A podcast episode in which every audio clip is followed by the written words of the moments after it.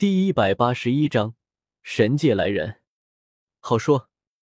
李来点了点头，打算给这些摇摆不定的墙头草们画了大饼，先忽悠他们卖命再说。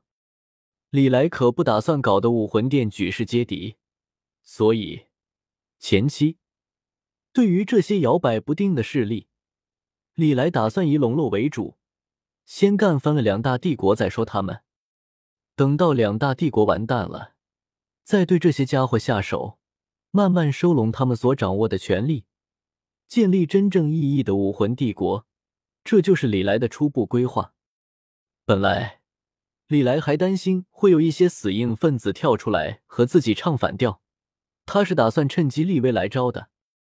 但是没想到，斗罗大陆的这些势力居然这么怂，就连七宝琉璃宗和蓝电霸王龙家族都毫不犹豫的认怂了。当然，他们会不会在背地里玩两面三刀的把戏？那就不得而知了，不过也无所谓。如果真的有势力不安分的话，李来正好可以借机对他们动手。来日方长，李来也不着急对他们动手。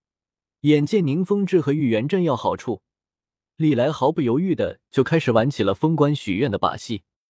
按照李来的说法，等到各个势力协助武魂殿推翻了两大帝国的话，这些势力。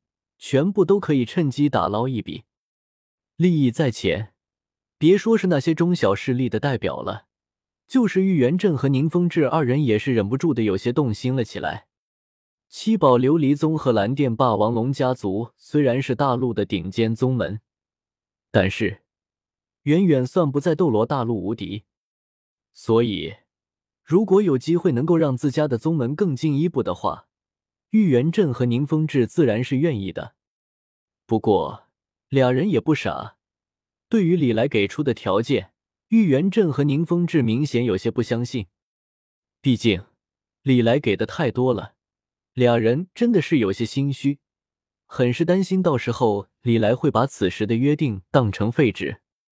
行吧，他们的担心确实是真实的，因为李来就是这么打算的。等到武魂殿统一了斗罗大陆，两大宗门不但拿不到好处，而且之后还要受到武魂殿的监管。李来并没有打算灭掉两大宗门，呃，如果两大宗门识相的话。不过，七宝琉璃宗和蓝电霸龙王家族以后想要在斗罗大陆保持超然的地位，那是不可能了。尽管担心李来是在给他们画大饼，但是。无论是宁风致还是玉元镇，却都奈何不了李来。他们不愿意相信李来的话，但是有人愿意信呀。在斗罗大陆，武魂殿还是很有公信力的。毕竟，这些魂师在弱小的时候，哪个没拿过武魂殿的补助？光是凭借着这一点，就足以收拢斗罗大陆绝大部分魂师的人心了。嗯个别只有领取武魂殿发的金魂币时，才会觉得他好的白眼狼不在统计范围内。奥斯卡，你直接念我身份证得了。虽然说大家都知道，武魂殿给低阶魂师发放的补助来自于两大帝国的财政，但是魂师们也不傻，清楚两大帝国都是什么德行。如果没有武魂殿的话，就两大帝国的那群贵族。不问他们收税都算是仁慈的了，还不住，简直就是想屁吃。正是凭借着武魂殿多年以外在魂师群体之中树立的良好口碑，此刻广场之绝大部分的魂师都是愿意相信李来画得大饼的。